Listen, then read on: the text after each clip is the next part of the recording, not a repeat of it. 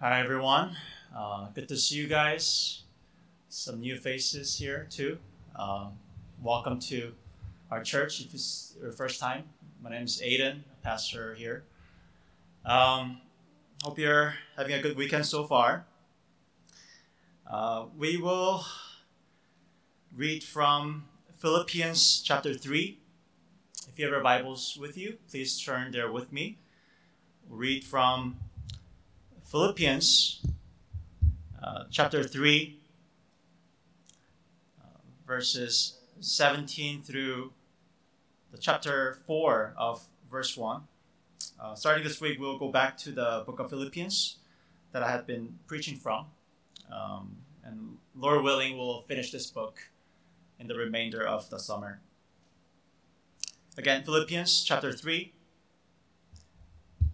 verses 17 through chapter 1 uh, chapter 4 of verse 1 it says brothers join in imitating me and keep your eyes on those who walk according to the example you have in us. For many of whom I have often told you and now tell you with even with tears walk as enemies of the cross of Christ. Their end is destruction, their God is their belly, and they glory in their shame, with minds set on earthly things.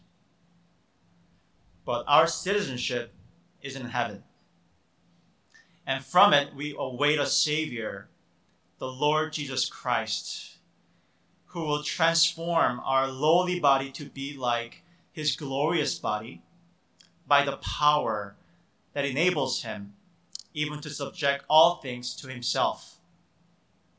Therefore, my brothers, whom I love and long for, my joy and my crown, stand firm thus in the Lord, my beloved. That is God's word. Uh, please uh, bow your heads with me and let's pray together before we going to the time of the word. Heavenly Father, we sit under your word. What would we be doing, Lord, if you weren't speaking to us? We would be in the dark and we would be um, clueless of what to do and how to live. But because you're a God who speaks even now through times like this. We, with confidence, come before your throne to be encouraged and to be challenged and to be helped by your holy word. So, uh, be here with us, just like you did to Israelites in the book of Haggai. May your spirit stir up the hearts of the people here that are in the sanctuary as, a, as well as joining uh, through live stream so that these words may not just be the, the words on a page, but that words, they are the words that change lives, the words that revive our hearts, the words that bring us back to you. And use me, Lord, as your jar of clay to communicate your word clearly so that all of us may hear what you have to say with no reservation.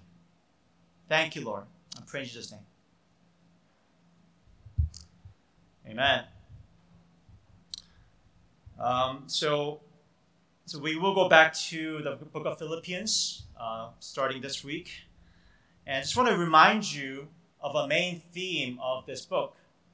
The main theme is joy particularly joy in the midst of uh, troubles. If you have been following this book with me, or if you've been reading this book on your own, perhaps you know that Paul, Apostle Paul, is writing this book from none other than a Roman prison. Um, and he's also awaiting a trial, legal trial, that could potentially terminate his life. But he keeps saying, repeatedly in this book to rejoice and that he rejoices himself.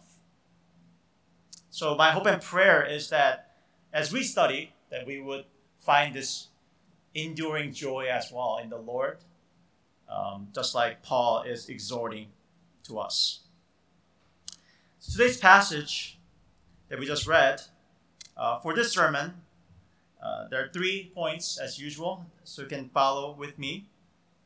First point is the cross centered example. The, the, word cross will repeat here. Second point is the crossless, crossless lives. And third, the cross centered destination. And the title of this sermon is The Cross Centered Life. I think I've made that very clear. The word cross repeats over and over. You will see why very soon. So first point the cross centered example. Verse 17, Paul says, Brothers, join in imitating me and keep your eyes on those who walk according to the example that you have in us. So here Paul is exhorting the Philippian church to imitate him, as well as their own members who follow Paul and his uh, pastoral team's example that he set before them in the past. Uh, actually, this is not the, the only time in the Bible where Paul calls others to imitate him. Uh, for example, in 1 Corinthians 4:16, he says, I urge you then, be imitators of me. So right away, some of us might think that that's conceited. You know, Paul is, you know, elevating himself maybe and telling others to be like him. Hmm. But however, if you read this in context, you will see that Paul is not trying to promote himself per se, uh, but he's trying to promote rather Christ and how to humbly follow him. That's the goal here. So if you look with me to the earlier part of chapter 3, Paul talked about how he used to be a cruel person, uh, persecuting Christians. And he also said there that in his pursuit of Christ, he is not perfect. But by grace, he keeps moving forward in his spiritual life. So you see, this is not a conceited person talking, right? He's being real and vulnerable about his past weaknesses, brokenness, and current failures about as a, as a Christian, as a Christ follower. So rather, rather than being conceited or trying to promote himself, what seems to be happening here is that Paul is using his own life to teach the Philippians the cross center way of life. What is it?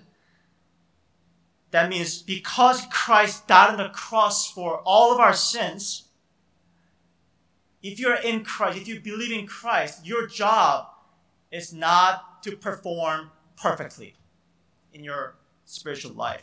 Your job, rather, is to rely on the power of the cross for your failures and sins along the way and keep moving forward and finish the race before you by His grace. So when the Philippians imitate Paul like he exhorted to, they can learn this cross center way of life. But now, here, they can do that more in a personal, real way. Why? Because Paul is a real person. It's not just a conceptual uh, or concept in the Bible, but because Paul is living these principles, the Philippians can um, you know, experience these things better. You know, recently I found a new hobby. Are you interested? It is landscaping around my house. And if you know me, you'll be surprised because I hate those things. So to clarify, this is my hobby not because I love it, but by necessity. Because if you look at our lawn right now, it's total mess. Especially with the you know heat wave, it's like the lawn is like literally brown right now. So just thinking about it right now, I'm, stressed out. But anyways, that's my new hobby. So pray, pray for me and bless me with that. Well, so I try to you know watch some YouTube videos and you know try to like see how to do these things and I ended up following or subscribing to this channel. Uh, I'm not gonna disclose the name, I guess. You can you can ask me, I'll tell you. But this guy that runs this channel, he's a lawn geek. He wears T-shirts about the lawn, and he all he talks about and all he does is about the lawn. And apparently he's married, and I started to worry about his marriage because based on the time that he spent on the lawn, I don't think he's spending any time with his wife. That's my genuine concern. I'm not his pastor, so I'm not gonna, you know, talk or whatever. But that's he's he's passionate about this this thing. But these videos are very helpful. He's an expert. But I found these videos particularly helpful because he often shares about some of his failures. He's pretty real about what he messed up, right? And he also shows that there is real struggle in the lawn care. It's not a, you know, math formula. You know, sometimes you fail, right? And here's the thing, you know, I think I could have not watched YouTube videos, but just could have bought a book um, and try to, you know, follow the instruction there. But I think that would be deficient because, you know, if you compare that the books to videos, people in the videos they actually show you these are real people showing all these things, how to apply these principles and again failures and the real things. And that's what's happening here. Paul is saying, hey, I'm a real person. I'm not just a concept. Follow me and I'll show you how to follow Christ in a humble way. And if you think about it, that's a powerful thing because that means community is powerful. It's important for us to read the Bible and accumulate, knowledge in the Bible for sure.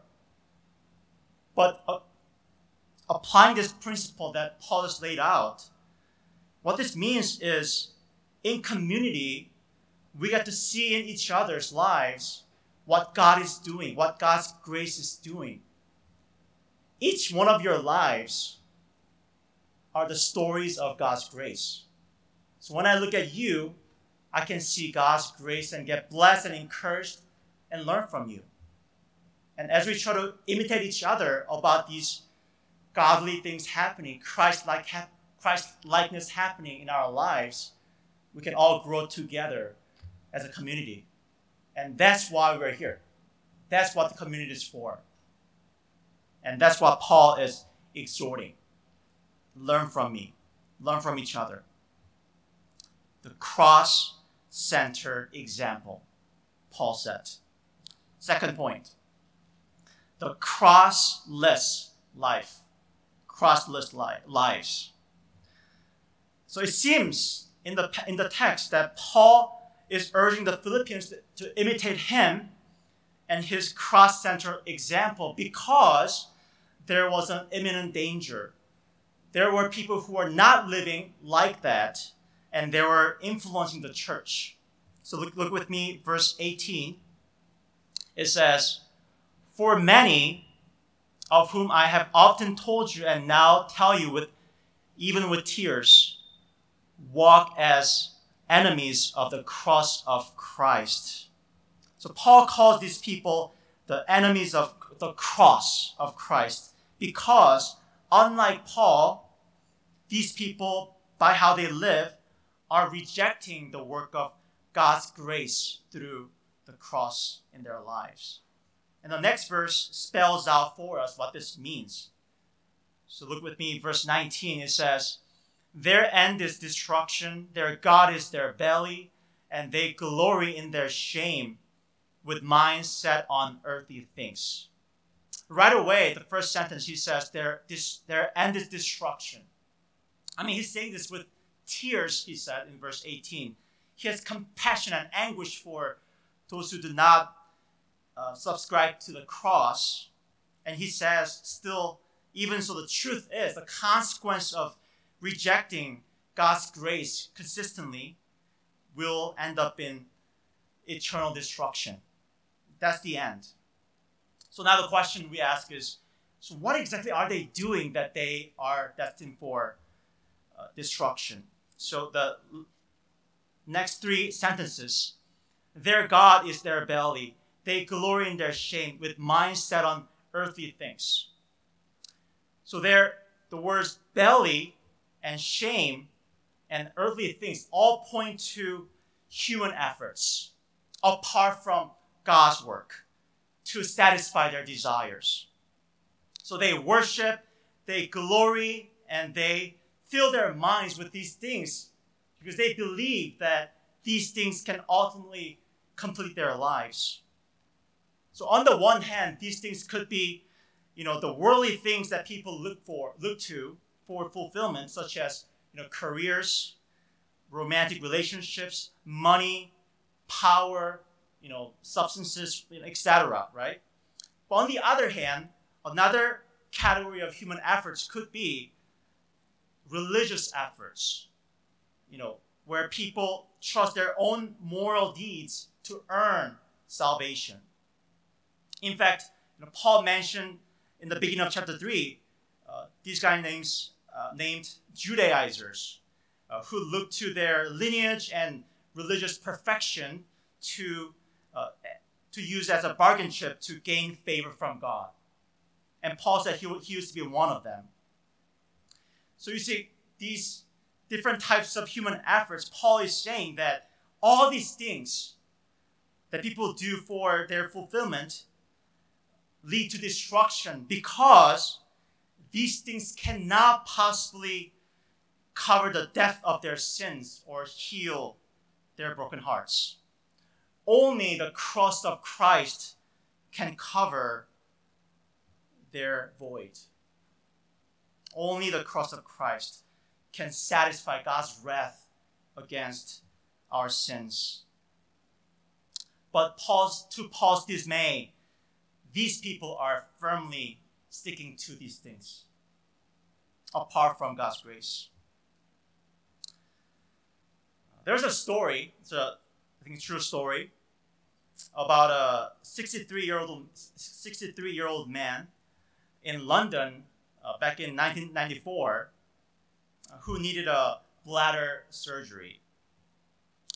The problem was apparently he had an extreme fear of um, doctors and hospitals. So what happened was that he ended up doing a surgery on himself. I don't know what he did exactly, but he did it but then there was an infection, and unfortunately, he died. And uh, later on, uh, the coroner examined the body and he stated that uh, the original bladder problem could have been solved, easily solved by a simple operation by a doctor. You see, the enemies of the cross that Paul mentions in the text are doing the same thing. Instead of turning to the the, the surgeon, the surgery by the cross, they are performing the surgery themselves or are self medicating. And, and they're not working, they lead to death. So the question we can ask at this point is Are we in any way performing any of the, surg- any of the surgery ourselves? Perhaps by putting up a good person or religious person facade, or you know by pursuing after any worldly temporary pleasures. We always do these things, but again, are we doing it consistently, leading us to um, dead end destruction? So that's the cross crossless crossless lives. Thirdly, the cross centered destination. So now, Paul presents a stark contrast to this earthly remedy that we just looked at. Verse 20, he says, But our citizenship is in heaven. And from it, we await a Savior, the Lord Jesus Christ. So if you look at Ephesians 2, there Paul pictures a glorious picture. There you realize when you put your faith in Christ, not only the cross cancels your sins, but also God, it says, seats you along with Christ in heaven. And therefore, spiritually, right now, just like verse 20 says, your citizenship, your residence, your country, your base is in heaven. That's your address. What that means is, unlike the earthly remedy that we just looked at, your identity, your security is firm, it's enduring, it's not passing away. And the second part of verse 20, the reason why we have this security in heaven is because Jesus is a Savior. I mean, it's obvious, right? It's, it's sort of a, what we always say, but the thing is, the people, the, the, the enemies of the cross that we looked at, for them, the Savior was not Jesus Christ. Ultimately, they themselves and what they did in their human efforts were their Saviors. But for those of us in Christ, Christ is the Savior, and He will, for real, in the end, deliver us from the final judgment. So, what that means in verse 20 is that in the present and in the future, we are secure. We are safe, as if God put us in a safe house. And then, verse 21, it says, Jesus Christ, who will transform our lowly body to be like his glorious body by the power that, he, that enables him even to subject all things to himself. So, upon saving us from the final judgment, Jesus will now bring us to the perfection that we have been longing for. What that is, is that physically we would be perfect, meaning that we said spiritually we're in heaven right now, but physically we still are bondage to decay and death. But on that day, when Jesus comes back, he will transform our weak mortal body to be like his glorious resurrection body. And, and when I say a body, to be clear, I don't mean just you know physical body, but I mean your whole being, mental, emotional, spiritual. Your whole body will be made new. And that's a good news, right? But let's ask this question together. Why? Why is God doing this? Is that because He just wants us to feel better about ourselves? Just, you know, get better selfies? Or what, what is it? What's the purpose of this renewal, this resurrection? The reason is so that we can fully enjoy Christ. Please get that. That's the main purpose of why we get the new body. Because right now, there is limitation to enjoying Christ because of our mortal body. But with the glorified, the glorified faculties of mind, we will be able to understand Christ fully. And with the glorified senses, we will be able to enjoy the beauty of Christ the Bible says, taste and see that the Lord is good. We will taste it. I mean, you, you know, one prominent COVID symptom is loss of taste, right? It's, it's almost as if the whole humanity has been having this COVID symptom towards God, that we don't get to taste the fullness of God's beauty. But when we are restored in our resurrection body, God is promising that we will taste Him fully. Think about that. Imagine about that. We will be satisfied. And lastly, it says there's power behind all these things. What that means is what he's promising here is certainty. Because this power is the power that created the universe. It is also the power that raised Jesus from the dead. And here it says it's the same power that will make everything bow down before Christ. And this same power will make sure that we will be made new. It is certain. No room for failure. So you see, all these glorious promises, the believers will have it for sure simply because they trusted in the power of the cross as opposed to other human efforts. The cross delivered them this amazing gift of eternal life and the resurrection.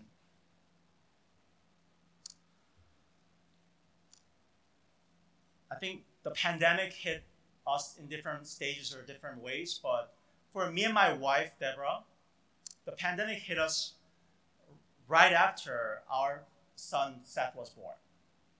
So as you can imagine, uh, the, the whole year was really hard. Um, if, if you know how, I don't know, raising a baby goes, man, it was hard. Uh, a lot of lack of sleep on top of, you know, uh, Debbie's working full time. I'm a full time pastor, and Seth refused to sleep. So it was really tough. So, like, we hardly slept for at least six months or something like that. Uh, but thankfully, around um, I think uh, year one mark, my parents volunteered to come over from Chicago and help the, help us take care of Seth. In fact, they came to do everything for us, to you know, cook, to uh, clean our house, and you know, take care of all the or fixing different things in our house and everything. What they meant was, Deb and I finally remembered what sleep felt, sleep felt like. We remember, we experienced this thing called sleep. And that was glorious. And it's all, again all because my parents were doing everything literally. We just had to do our work and you know. But at some point I felt bad, right? I'm like, oh man, that's still my parents are getting old and they're doing everything for me and, and for us. So this one day, when they went downstairs to rest, I took care of uh, Seth for some time. And then they came back upstairs and they caught me taking care of Seth. And in response, they, they said, kind of semi frustrated, they said, What are you doing? That's our job given to us. You go rest. And again, for two whole weeks, it was like that. I felt like literally God's grace during that time. You see, once Jesus died on the cross, God the Father's statement to his adopted children is this Now your sin is my job, is our job, the Trinity's job. Don't you ever try to deal with it yourself. Give it to me. And you go rest. What that means is, in the present, we can freely pursue after Christ while resting from the condemnation and temptations and all these burdens of sin. And in the future, we will fully rest. We'll have wholesome rest enjoying Christ all eternity long. All because Jesus took care of everything on the cross. He's saying, That's my job, guys. You go rest. That's Christian life. And we'll end with verse 1. That's how Paul ends his passage. Verse 1 says, Therefore, my brothers, whom I love and long for, my joy and my crown. Stand firm thus in the Lord, my beloved. You know, whenever some words are repeating, that's worth noticing. He repeated love twice, right? You know, back in Philippians chapter 1, Paul said that he yearns for the Philippians with the affections of Christ. What that means is that when Paul says, I love you twice to the, the, the church, he's communicating God's heart to the church, along with all the other words of affection. You know, you're my joy, you're my cry, I'm proud of you. I long for you. That's all emotions of God towards the Philippians that Paul is communicating on behalf of God. Can we pause and meditate on that before we finish? What that means is if you truly put your faith on the cross, if your identity is on the cross, that means you are tremendously loved by the God of the universe. Do you see? God loved you enough that He sent your Son to die on the cross for you, in love for you. And now, if you cast all the human efforts and trust your destiny on the cross, you no longer have to earn God's love. You no longer have to seek after other loves in this life because you got God's love. That's what the cross means. You are secure. That love will never be taken away from you. That's what trust in the cross can do. Now we can do with um, Apostle Paul in Ephesians 3. We can uh, ask for how long, how far, how deep, how wide God's love is for me. That will never be taken away because Christ took care of everything for me. How great is His love because my security is in the cross. I fear nothing in life. And with Paul, we can say in the verse, I stand firm. Nothing can move me. I am beloved of God. I hope that that's our song every day. We are loved and we can be joyful because of that at all times. Let's pray. Let's spend some time together. Um,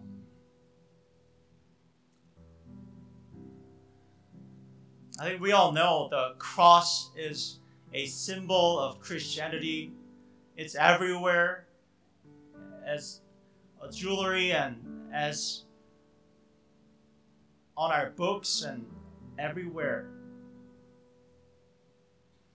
But may that not diminish the magnitude of its meaning in our lives.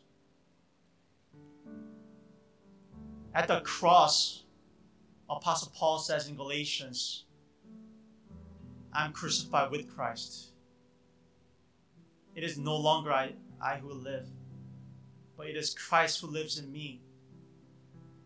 And in the body that I live, I live by the Son of God who loved me and who died for me. Wow. That's the cross. Cross is our home. When we truly bank our identity on the cross, we can have hope in the future. We can be joyful. We can experience God's love for us. So let's meditate on this cross, the love of God towards us. And we'll finish with the song. Let's pray. We'll pray together, but um, so again, I just want to just encourage us to uh, just fix our eyes of our hearts on the cross right now. What the cross is saying is no matter what your family background, no matter what you have done, no matter what you did last night, this morning, during the service, you are loved. Twice in the verse, you are loved, you are loved.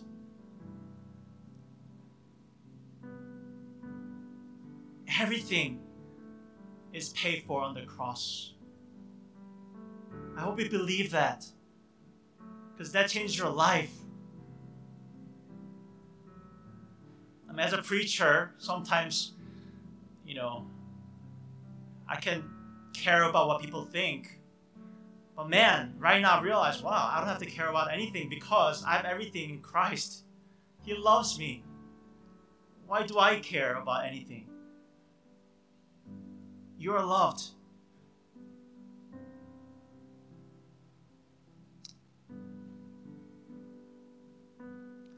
Heavenly Father, we uh, we come before you. Maybe some of us have lacked hearing that that they are loved. But this love is coming from you, the God of the universe. And this love was costly love. The price of your son's death. So we marvel at that. And we pray that our hearts will be moved to receive this love and so transformed by it that we'll be able to give this love to others in this community and all around the world, whoever we face on Monday morning. Help us, God. In our natural self, self we resist your love, resist the cross. So we need your Holy Spirit's working in our hearts. But thank you for your word. Thank you for the reminder that you give us day in and day out, week in and week out. May we stand firm, like the, the apostle said at the end, in this love, in the security of the cross. Thank you, Lord, for this time. Uh, let us end together with the Lord's Prayer.